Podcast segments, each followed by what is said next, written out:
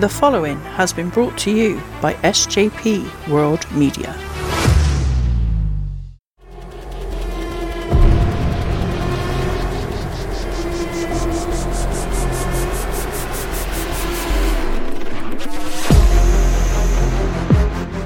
You people, What's with him? you know who I am. But you don't know why I'm here.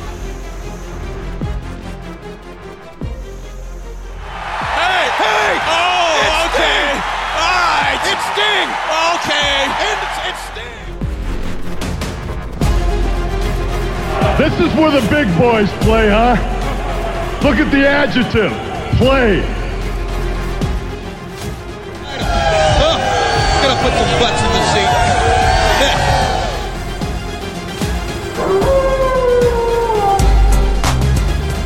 Self high five. We've been hanging and banging, brother. You're next. Watch Real Monsters go at it live on WCW Monday Nitro, where the big boys play every Monday night at 8 on TNT.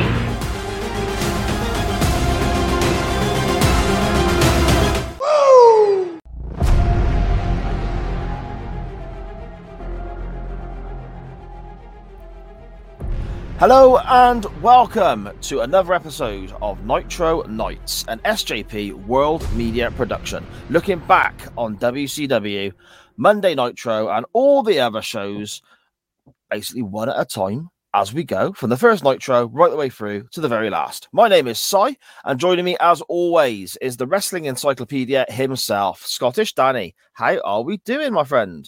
I'm doing really well, thank you, sir. How's yourself? Not too bad, bud. Not too bad. Glad to be sitting down and getting another recording done and talking more WCW with your good self, bud. Definitely same for me. A bit of an odd bag this upcoming Nitro. Bit of a mixed, a mixed show. It's going to be interesting getting into it with you.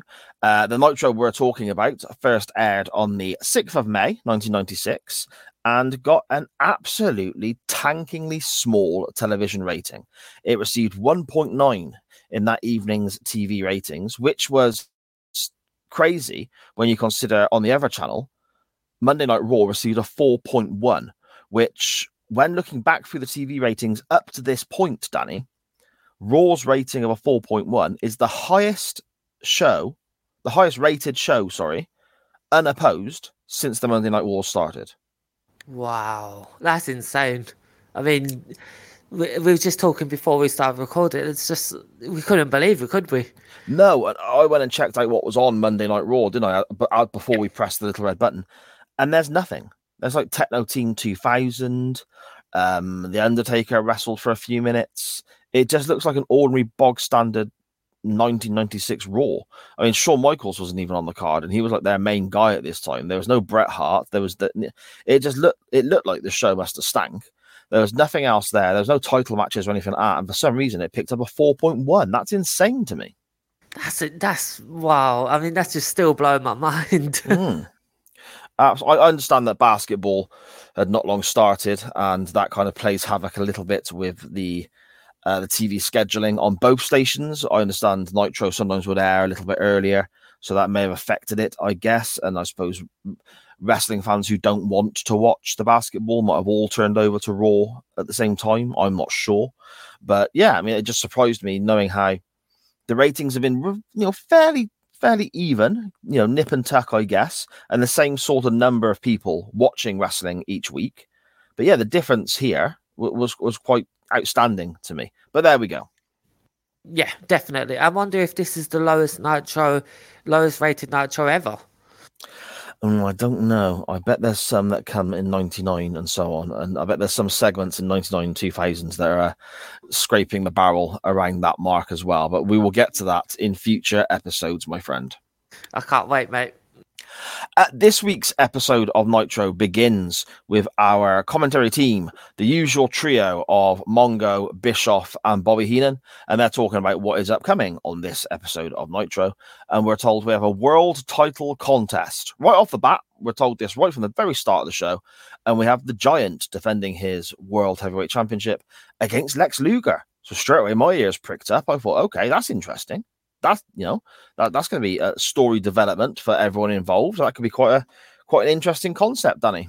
It can, yeah, and we're finally getting it after weeks of being promised. We're finally getting the World Championship match with Lex Luger and a Giant. Exactly, exactly. We're also told that Sting will wrestle Steven Regal. And we have Jushin Thunder Liger on the show. I'm a big fan of Liger, and he is facing Dean Malenko. So that's something else I'm looking forward to already, straight from when you press play on the network, my friend. Me too, mate. Me too. I mean, we're heating up with the cruiserweight division now, aren't we? Yeah, it's all heading very much in the right direction. It's all heading in the right direction. Uh, sadly, though, we have to wait a little bit longer for these advertised bouts because we start the show with Hugh Morrus, which is always a bit of a letdown for me. But he is going to be facing Macho Man Randy Savage, who I think is always always relatively entertaining, at least. Um, thoughts on this match, Danny? It only went a couple of minutes, really, didn't it? Yeah, it was it was quite weird. Um, it's, I mean, it's a, sort of like a thing of where the Macho Man, who did Macho Man wrestle um, in a trivia game now, isn't it? Because he keeps wrestling these just weird, odd names that you wouldn't think. So yeah, I actually enjoyed this, and it, this was the whole thing was um, to kind of show much how much uh, agony Macho Man is still in, and how much angry he's still in. I found so it was quite good. Yeah, you're spot on. You're spot on. It's very much a case of really pushing this um, uh, uh, mad macho man character because of what's happened with Liz and his money.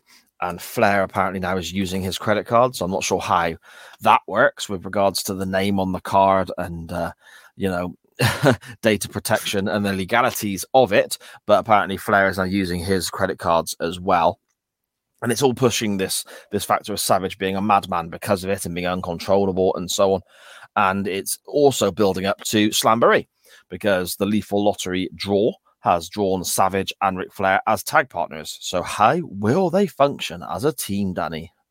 Oh, we can only find out. But also found out. I also found out during the Macho Man's entrance, Eric Bischoff mentions Hog Wild. Um, I didn't know what Hog Wild was because I was too used to Road Wild. But um, yeah, that I mean, I found that very interesting because we talked about um, the WWE not promoting pay per views. Here they are promoting Hog Wild in a sort of way before uh, Slamboree. Yes, this is true. Uh, Hog Wild was it's effectively like you said, it's road is, is the Road Wild pay per view in its first yep. incarnation. Now, this um this was in, linked with the Sturgis motorcycle rally, as everyone who, who has seen Roadwild and so on is familiar. And for Eric Bischoff, this was a big deal because he was a biker himself. And it's a massive deal the fact that he is getting to promote a wrestling show at this place. However, and we will get into it more when we when we you know finally get to Hog Wild, which isn't actually too far away in our in our timeline of our watch back now. But financially, it wasn't a great success because people didn't actually have to pay to get into the pay per view. They were there anyway. Uh, it was bikers as opposed to wrestling fans. Not saying that bikers are not wrestling fans, but the, it was a biker crowd as opposed to a you know very much a a primary wrestling audience that have paid to be at the pay per view. And then they had to change the name of the pay per view anyway because the term hog, as in the big bike and so on, is very synonymous with Harley Davidson. And the Harley Davidson brand, company, owners, whatever, would effectively say they were going to sue WCW for using the term hog in association with motorbikes without their you know say so or without some form of financial kickback so they had to change it from hog wild to road wild but yeah we're, we're coming up to that very soon but this is um so even to this day Bischoff still heavily defends whenever you hear him talk because he's a, as I said, he he he adores the Sturgis rally. He used to go quite often before even you know he was running shows there. Yeah, definitely. Um, that's why I got confused about because I was like, I thought this was Road Wild, but yeah, thank you for explaining that because Hog Wild that makes total sense.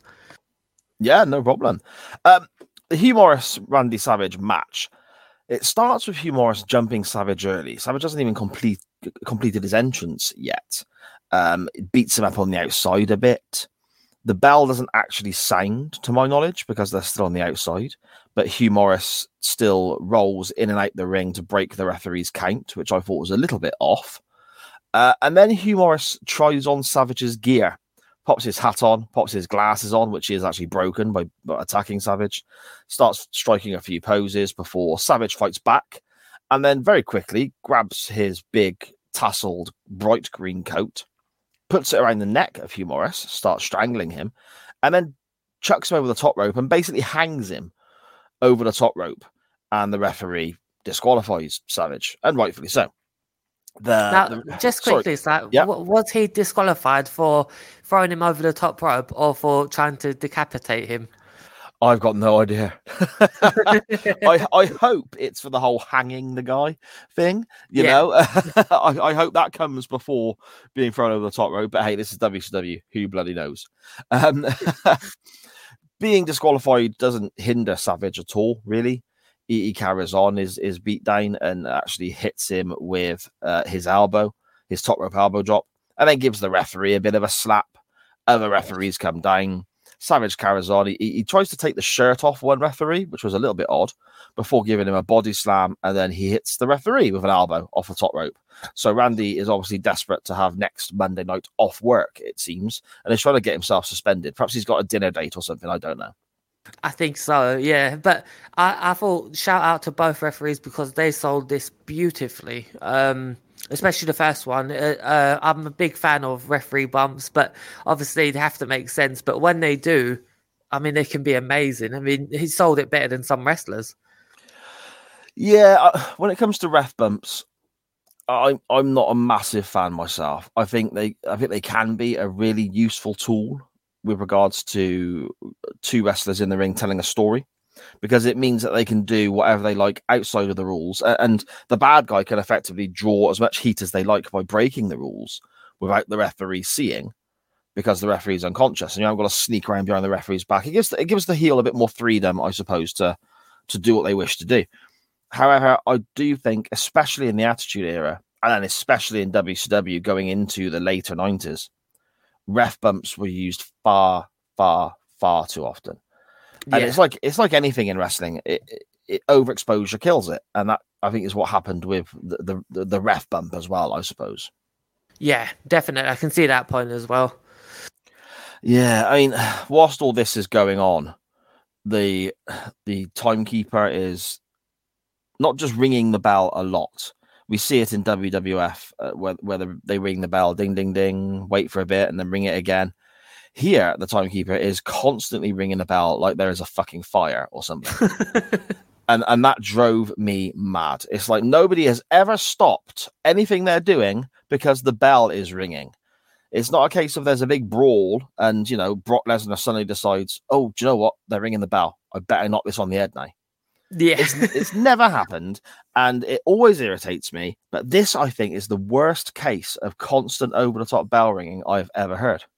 Yeah, same here. I mean, uh, there's been some ones that just ma- it's like, come on, like, okay, they get the point. So why are you ringing it for like ten minutes? It's very frustrating, and, and as a viewer, it's quite jarring to be honest. That that noise Yeah. is quite yeah. Uh, after this chaotic beginning to the show, we get a still screen, um, basically explaining about the passing of Ray Stevens and the Cauliflower Alley Club, Cauliflower Ear Club. Yeah. And how you can make donations uh, to to this fund, and with Ray Stevens uh, passing away, and he was heavily involved in this, and so on. And Monday Night Raw also was um, that evening dedicated to the memory of, of Ray Stevens uh, and so on as well. So uh, early, I suppose, early cooperation between the two brands without actually knowing they were doing it. I would imagine, but it's nice seeing them both on the same page when it comes to the passing of of a big name in wrestling. Danny, yeah, definitely. I mean, he was a pioneer. You hear about him and um, Pat Patterson teaming up, and they had some legendary matches. And um, it's nice to see. Yeah, nice little touch here from Nitro. the next contest is the one I was looking forward to the most, really, even though the Luger Giant World Title match is is of interest. We have Dean Malenko versus Jushin Thunder Liger. And as the entrances are being made, we're told by Eric Bischoff that Otani is the new WCW Cruiserweight Champion. So I'm, I'm starting to think what's happened to that tournament that they've been telling us about for the last few weeks, Danny. I think it's all happening on Saturday night, and we're just not seeing it, mate. I don't think it's happening on Saturday night. I think this is all happening supposedly in Japan, in the same way that Pat Patterson won the Intercontinental Championship in a tournament in Rio. Kayfabe, always.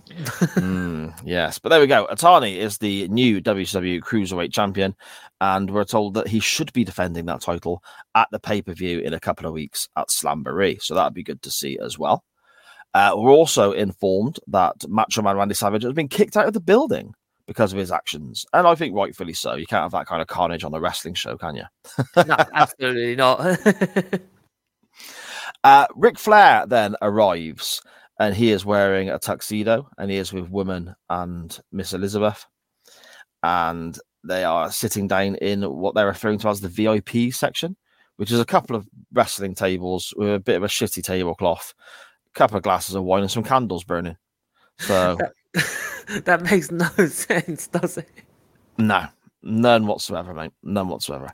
Um, with regards to this match, then, I know you'd be familiar with Dean Malenko from what we've seen already in this this short time of our WCW watch back, but also familiar with Dean Malenko from his WWF days because it goes into the, the, sort of WWF timing that you would have been watching, and also Jushin Liger. I imagine you've seen bits of, but how familiar are you, especially with Liger himself? Have you seen much, and if so, how much? I haven't seen too much of Liger, but I've seen the odd match here and there, and I believe he was in a match in 2015 on NXT.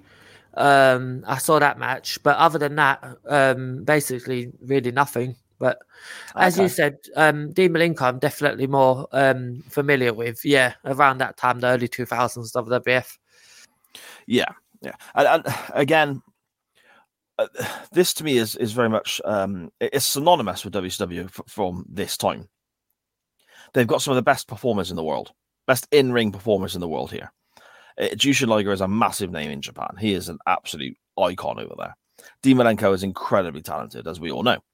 Facing off here, and they're building up to this cruiserweight division, really kicking off. And they spend the majority of the match on commentary talking about Savage and his actions, being kicked out the building, Flair in the VIP section, uh, and also they they're wondering quite a lot about what Hulk Hogan is thinking at home. Yeah, this I, I made some notes about that myself. It was like, oh, just I think you're right. It's going it's going to be have to be something we're going to be going uh, to look forward to in the future, isn't it? Yes, I think so. I mean, I, uh, from a personal standpoint, I know how good the cruiserweight action gets, and I know how good the undercard in WCW in ring gets. So I'm really excited about you watching that back with me and, and, potentially seeing a great deal of it for the first time. But we're seeing bits of it now. We're seeing WCW almost dip their toe in the water, so to speak.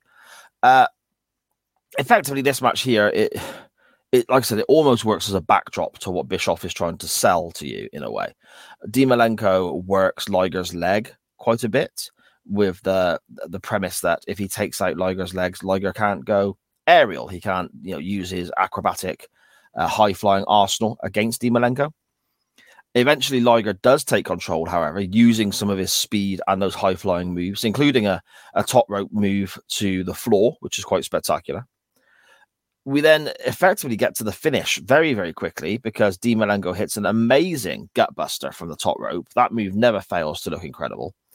And then there's quite a few speedy counters back and forth, go behinds and so on, without anyone really taking advantage of the situation before Dean Malenko wins with a sit out powerbomb.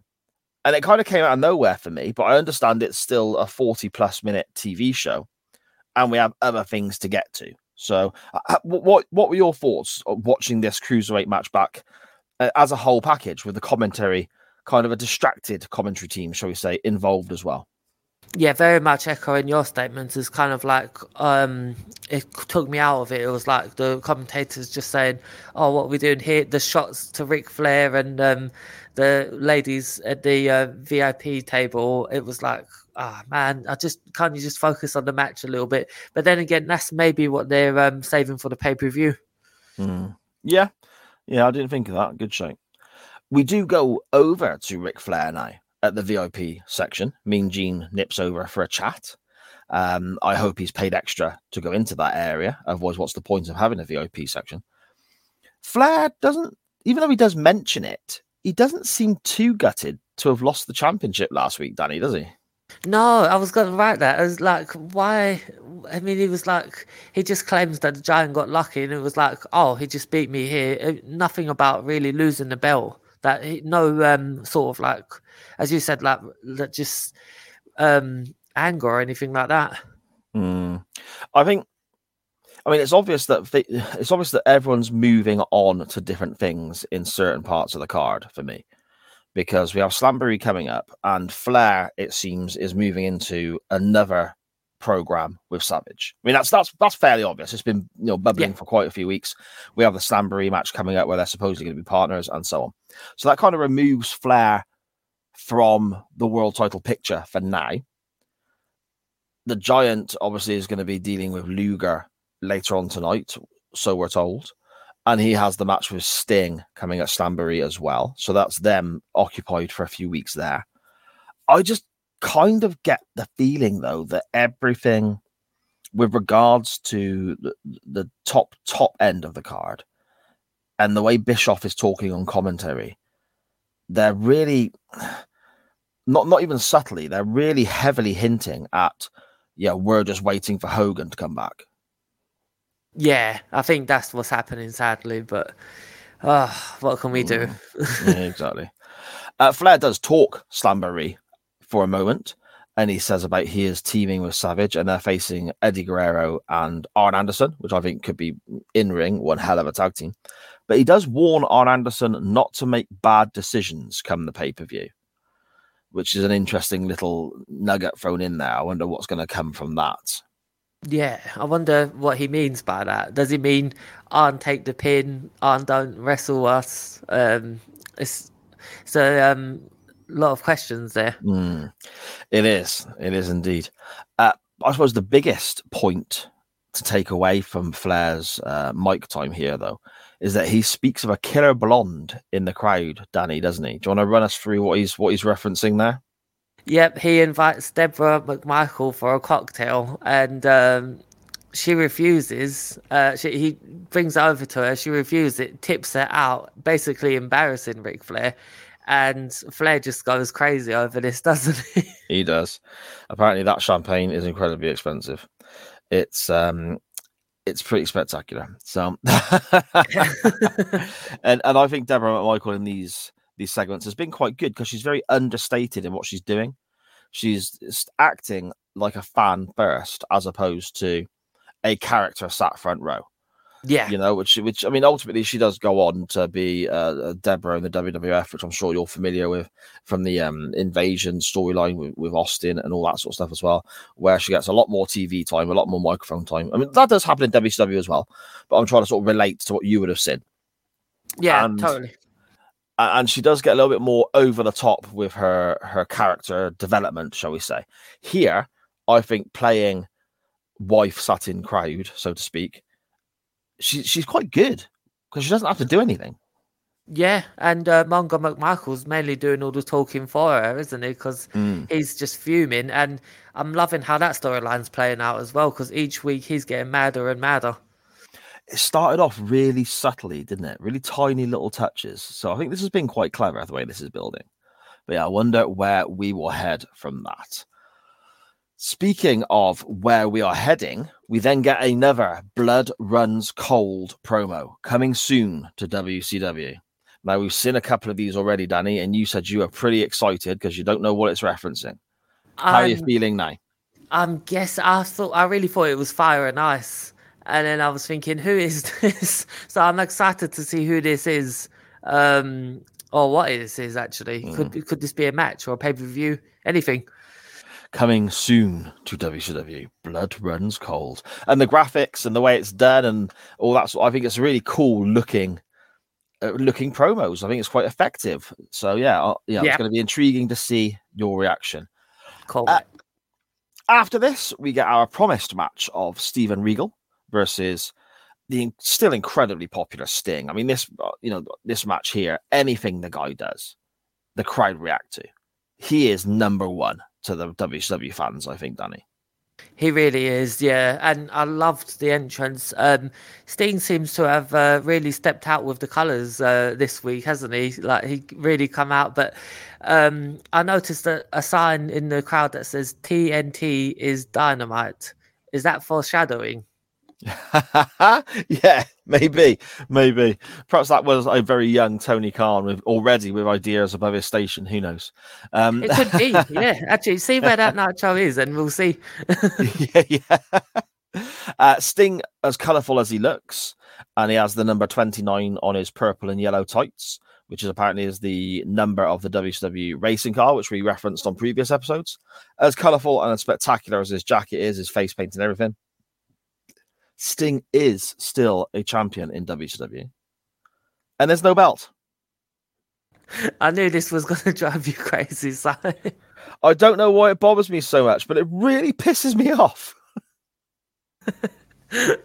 no, I totally understand it. It was like, yeah, I mean, did he just not bother with the championship belt? He was just like, nah, I look way better without the title. I'll just leave it here. That gold that symbolizes my achievements. I don't need that shit. I'll just put more paint on my face. You know. uh, Steven Regal is a mess, effectively. That's the only way to describe him after his, his exploits last week with uh, Fit Finlay in the car park. His leg is taped, his eye looks a state. He just looks quite uncomfortable throughout the whole match. Now, I don't know whether this is legit because he and Finlay used to proper beat the piss out of each other. But it, whether it's legit or he is selling or working, it, either way, the fact that I don't know shows how good Regal is. I think, Danny. Absolutely, yeah. That's why I was writing down. It was like um, selling the after effects of uh, a beatdown from last week was brilliant. When um, I use an example of, uh, I remember there was a pay per view where Randy Orton got split open uh, by Triple H, and then the next night there was no um, no evidence that he'd been uh, bleeding the, the previous mm. night, and this is a week after, and it's like he's still selling uh, the vicious beatdown. So hats off to Regal. Yeah, and again, it's it's storytelling for me. It's it's storytelling. If somebody's been in a match where they've been put through glass and body slammed on the roof of cars and all this and hit with the bumper of a car and all this sort of nonsense if they turn up the following day or the following week without a mark on them, it kind of, to me, first of all, it takes me out of what they're trying to do. But secondly, it, it, it nullifies how brutal that previous match may well have been. Because if it's that brutal by sight, and then they're walking fine and nothing's wrong with them the following week, it's like, well, okay, well, everything they just did isn't can't have been that bad then. So that makes it more difficult for fans to buy into it the next time. Yeah, definitely. Yeah, it's not good, but this is this is excellent from Regal anyway. Uh, the match, I suppose, is is typical Sting for this era, I guess, when he's working against somebody who is very talented at getting the the heel heat, I suppose. Uh, Regal tries to wrestle early on, but he cannot handle the, just the sheer power and strength that Sting has. We have a few quite flashy moves from Sting, whilst Regal again is still trying to slow the match down and so on. And we get quite a funny bicep pose by by Steven Regal as well, where he does the old uh, tenses his bicep, but then uses his finger on the blind sides to push his muscle up to make it look bigger. And then Sting follows this up, and I want your I really want to pick your brains on this, Danny, because this is very much of its time. I think Sting follows this up by making a very uh, I suppose, ill advised, stereotypical gesture for someone who he's trying to portray as being maybe a little bit on the camp side. Yeah, this didn't age well, did it? Mm, not really, my friend. Not really. Have you seen anything like that before with regards to, to wrestling? Uh, no, no, nothing comes to mind at the minute, but I probably have. Mm. I think it, it, I think you're right. It hasn't aged very well at all. But the, the crowd at this particular Nitro, they got a kick out of it, and Regal yeah. reacted in a suitable manner to it. So I suppose everyone moves on. Uh, effectively, Sting tries a Stinger splash at one point, misses this, Regal attempts a double underhook. I don't know if he was going into a suplex of some description, but Sting backdrops out of it, but they don't actually break contact, and this ends up with Sting on top of Regal for the three count. So Yeah. I quite liked that because it was uh, going into this match. We know Sting's going to win. We know that's happening. He's he's the franchise. He's the number one guy. Regardless of how much they want to push Hogan, Sting is the guy. He's not going to lose to Regal on an episode of Nitro two weeks out from a world title match. But the fact he's not just hit Stinger splash and then got the Scorpion, I quite enjoyed. Yeah, I too did too. I was actually I wrote down a question for you. Is that, do you know Okay. what that move is called? Uh, which aspect? Sorry, The move of uh, where Sting used to finish the uh, match. Do you know what that's called? I do not.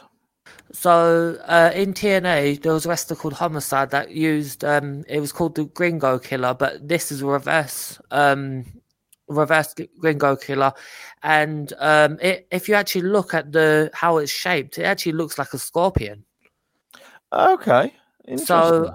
I think this is one of Sting. I, I wrote down why didn't Sting use this more because this looked like a very uh, effective finisher. Hmm, okay. See, I'm familiar with Homicide. Yeah. Um, I'm familiar with TNA, obviously, and um, I'm familiar with the term the Gringo Killer, but I couldn't tell you what it was. You could show me a video of it right now, and I wouldn't know that name was linked with that move, but I remember the name. You know? No, definitely. I, I just when I saw Sting do this, I was like, he should have used this more because it was actually shaped like a scorpion's legs with uh, Regal's arms uh, connected to Sting's arms and the legs and everything like that. He really should have used this more. Yeah, yeah, that's a good shape. That's a good shape. Ah, we do get a little bit of news though about Sting's tag team partner, Lex Luger, who is up next in a world title effort. He's not even in the building, Danny. I couldn't believe this. How could he forget? I mean, I mean, he was just. Why isn't he there, sir? I, I like the fact that you go, how could he forget? As like, like it's not that he's like missed. You know, it- there's a plane been cancelled There's had a, a flat tire. He's just sat at home one day, you know, on a Monday night, going, I should be doing something. There's a nagging Yeah. thought in the back of my mind. What should I be? Oh crap! I'm on telly. No, but yes, in seriousness, I mean, Lex Luger's kind of letting down the fans once again, isn't he? Yeah, I'm not a fan of this because uh, what what happens we'll get into in just a moment with regards to the title match and the giant and so on. But the show began with with Bischoff and WCW saying we are going to have Luger versus the giant. The show halfway through was talking about Luger versus the giant. Right before the main event slot, we're told it's not going to happen. That I am not a fan of. That um, that is very much like Survivor Series '99, where uh, they promised Stone Cold was going to be in the main event all the way up to the pay per view, all the way up to near the main event, isn't it? And then they ran him over, and yeah, they've already got your money when they've uh, when you've bought the pay per view, and he's not there. Well, this is it. I mean, with, with the Austin thing, they knew the guy was injured, so they knew he wasn't going to work. So that was really naughty. That was that was Yeah. terrible. Um, with the Luger thing, it's the same scenario. I mean, I suppose, I suppose from a from a financial standpoint, from from a from a fan standpoint, it may be slightly morally better than the Survivor Series issue because this isn't a pay per view, so they haven't Yeah. got people's money on the premise of something being promised. The fans in attendance wouldn't have arrived thinking we're seeing Luger versus the Giant because I'm fairly certain that wasn't a pre-advertised contest until the show went on air. So I suppose from a financial standpoint and a, and a fan paying their hard-earned money point of view, I suppose it is slightly better from a from a moral position than what the WWF did, where they took people's pay-per-view money and then just went, "Oh shit, sorry." You know, it's I think it's slightly better from that aspect. But I think of so say for example, there's young kids out there who are big Luger fans. I, I imagine there might have been at least two. Who knows? But there could be young Luger fans out there thinking, "I'm going to see Luger in the main event here," and they stay up on the Monday night watching the TV show to see their favorite guy wrestle, and he doesn't arrive. I think that's a bit a bit dirty. Yeah, uh, that's great points, mate. Because um, it's like, yeah, you're kind of waiting up all night, but at the same time, it makes Lex Luger seem even more of a dickhead, doesn't it? It's like, ah, oh, you, why did you do that? Now we don't like you, Lex. I mean, you've done all these things to Sting, and now you're doing this to the fans. I mean, yeah, yeah, it's. Yeah, I mean, ultimately at the end of the match, I mean, we'll get into it now. We'll get into it now, and then we'll cover the end uh, when we should when we should cover it, which is at the end. Um, uh, we introduce the title match on commentary, saying Luger's not here. We don't know what's going on. The ring announcer introduces Lex Luger. You can hear him saying 275 pounds, you know, it, total package, etc bit of a mix up because they're still playing Sting's music from the previous segment. But then the crowd are all cheering, wondering what's going on as Sting's music plays and they're introducing Luger. Then the music cuts and Jim Duggan walks out.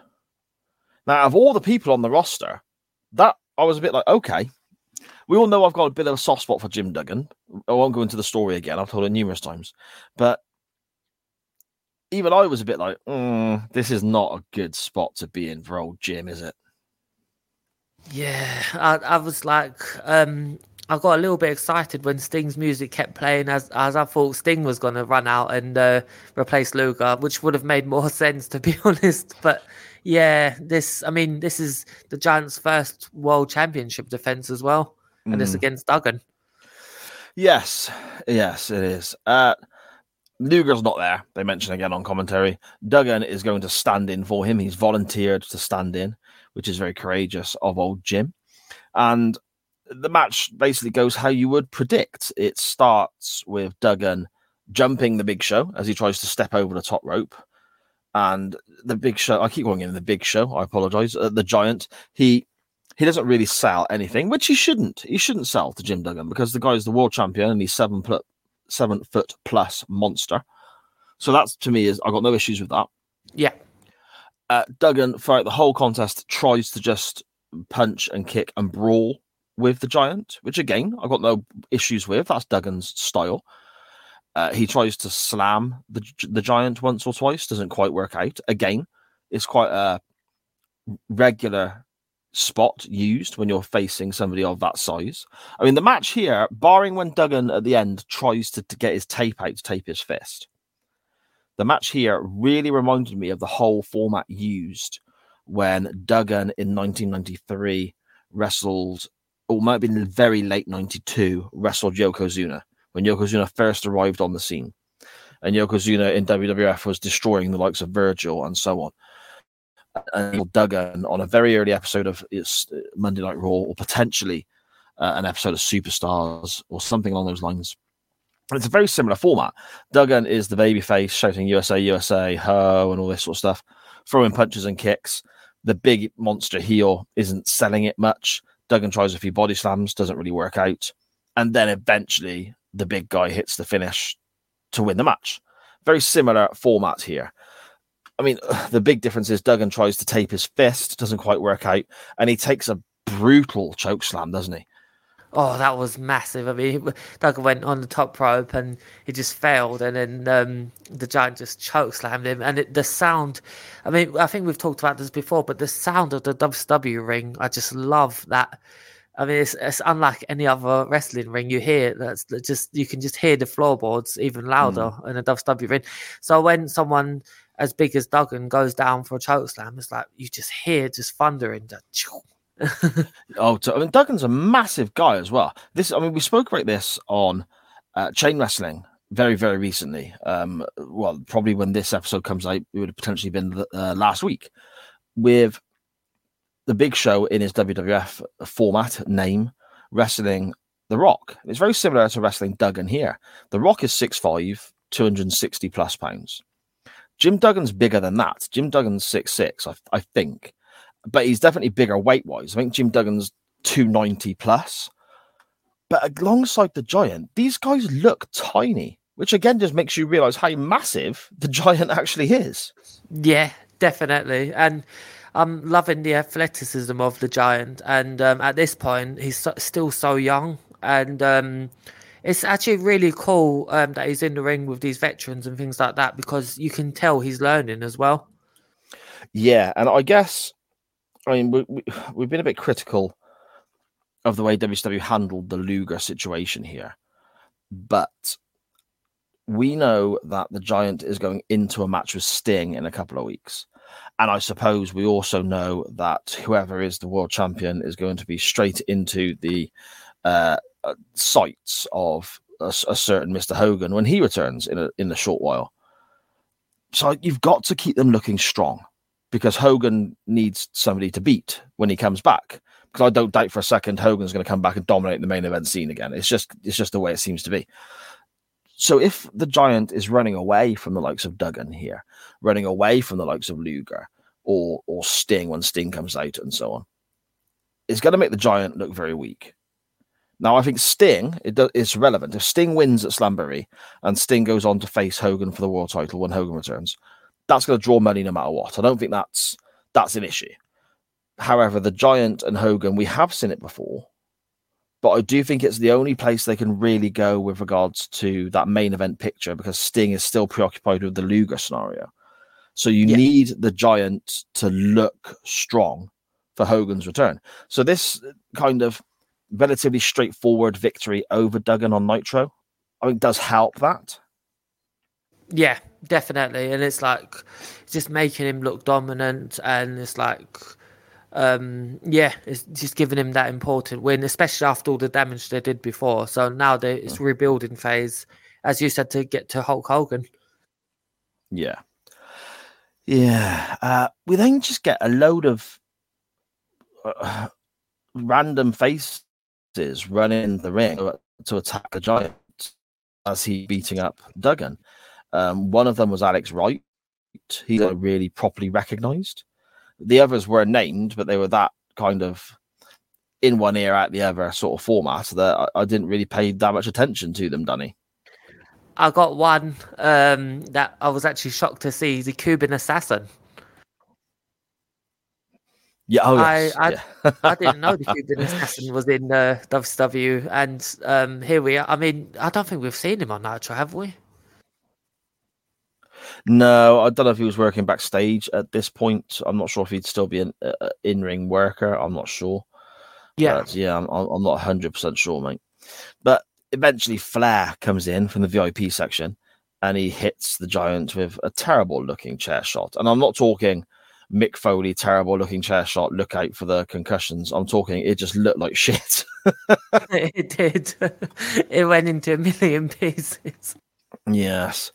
Uh, eventually, Sting comes out as well, and the Giant is still, you know, standing strong for for a moment or two, and Luger finally arrives, and the Giant runs off, and we have Mean Gene come into the ring, and he stands between Sting and Luger as they argue, and everyone's kind of shouting, "Where have you been? Where have you been?" Including Luger. Luger shouts at Sting, "Where have you been?" So that makes no sense. You know, we know where Sting's been. He's been on television where you should have been all night, Lex. Yeah, that was hilarious because um, it's like um, he was trying to take the heat off himself. It was like, "Where have you been? Where have I been? No, where have you been, mate? Yeah. Don't don't come, don't question me. Don't patronize me, mate." Oh. But, yeah, I, I, did find I did enjoy how Lex Luger was dressed as well in those um, sort of like business trousers with a, a tank top um, uh, vest. Yeah, I think they call them they call them Zubaz, don't they? I think. Oh they're yes, like, they're kind yeah. of loose. Fit. They almost look like jammers. Yeah. yeah, Sting and Luger carry on arguing, and, and Luger, as the show goes off the air, shouts at Sting, "Have you never missed a match or, or never missed a booking in your career? Have you never had a flight cancelled on you? You know, why are you getting angry with me and all this sort of stuff?" And you can see his viewpoint. You can it's just I, I don't I don't get it. No, uh, you you can see his viewpoint, but I think the best thing about this whole segment was Mean Gene's microphone uh, continuously not working. Yeah, so we they... didn't hear a lot of uh, what was said. he had a few problems, didn't he, tonight, Gene? He did, yeah. I mean, he was running all around the place, the VIP areas and things mm. like that. Mm. No wonder it didn't work. yeah, there we go. Uh, I mean, that effectively is how this episode of Nitro goes off air. Uh, a a kind of odd one for me, really. I mean, we'll give our good points and our bad points now, our woos and our oh brothers, our positives and our negatives. Danny, Woo! Brother, brother, brother, brothers, brother. Woo! Brother. do you want to go first or second, my friend? I'll go second this week, sir. Okie doke. I will start with my oh brother. I'm gonna go with the main event because if you advertise Luger, who is regardless of in-ring ability or people's opinions of him, if you're talking about Luger being in the main event and you know he's facing the world champion, that's a big deal. If literally as the announcer says Luger's name, you switch it and we get Jim Duggan, that's not fair. So Yeah. that, that's my old brother. What about yourself? Um, it was a toss up between that and Sting not uh, carrying the WCW Tag Team title belt to the Oh, ring. yeah. So I think I'll go with that actually. Yeah, the title belt uh, not being taken. Yeah. Oh God, that annoys me so much. Yes. Okay. Uh, my woo, my good points for this episode of Nitro. It was it was quite difficult to choose really because uh, same as my old brother. To be fair, I, I didn't. Nothing massively stood out as being brilliant or terrible. It was all just kind of there. It was just kind of stuff that happened, and it was what it was. Uh, my my woo though, I will go with the Malenko Liger match, purely because it's the one I enjoyed the most in the show, even though it was kind of an afterthought to some of the commentary. What about yourself, Danny? It was has to be the crowd because the crowd was on fire for the majority of this uh, night. They were just eating up everything, and especially when um, Sting uh, faced Steven Regal, they were really on fire. So I have to give the the crowds this one. Hmm. Yeah, fair enough, mate. Fair enough. Hit, miss, or middling, bud? I'm going middle this week. So how about yourself? It's it's a low middle for me. It's not it's not bad enough for me to sit here and slate, but I just don't think anything really happens. I mean, you get a little bit with Savage, but we've had that in the previous weeks. You get this thing with Luger, but I don't think you needed to involve the world title in the main of in the main event for that. Nothing really stood out as being brilliant, but at the same time, nothing really made me sit here and go, "This show is dreadful." So a low end of middling, I think, for me, bud. I get that, mate. Fair enough. There we go. That concludes this week's Nitro Look Back. Next week, we'll be carrying on uh, in order as always, and we have the May 13th, 1996 episode of Monday Nitro. But before we get to that, Danny, do you want to let everyone know whereabouts they can find you online? Yep, you can find me on Twitter at Scottish Juggalo. You can hear me on One Man's Meat with the great Chris Bellis. You can hear me on uh, Back When with the great Ty Peters. And you can hear me here next week where with the great Cy Powell, where we'll be talking about Nitro. We will indeed. We will indeed. Uh, you can follow the network that carries this show at SJP World Media on Facebook and Twitter, and also you know subscribe on whatever podcast player you use to listen back to your podcasts. Make sure you chuck us a a follow, a subscribe all over the place. Check us a review as well. And that's at SJP World Media all over there. And there's plenty of other shows on the network as well. If you enjoyed this look back format week by week, we do an NXT podcast as well with the black and gold Full Sail era. And that's myself and Joshua Goodwin, uh, an independent UK based pro wrestler, and giving us an insight into how he thinks the business works. Uh, we have chain wrestling as well, a bit of fun every Monday night live and comes out on a Wednesday as a podcast too. Some science fiction as well, Doctor Who, uh, Quantum Leap, all have podcasts dedicated to them on the network. There's the Murder in Mind podcast, looking at an old BBC crime drama from the early 2000s. There's so much on the network now, it takes me too long to run through it.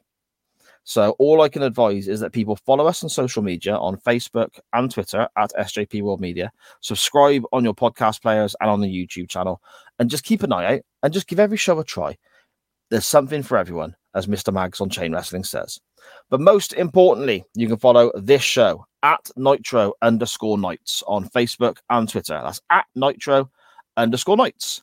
Danny, I've had a blast, my friend. Even if Luger is silly and Duggan shouldn't be there, uh, and the VIP section looks cheap. It was okay. It was okay. But will Lex Luger show up next week? That's the question. Oh, maybe, mate. Maybe we will see. I'll speak to you next week, my friend. Take care, mate.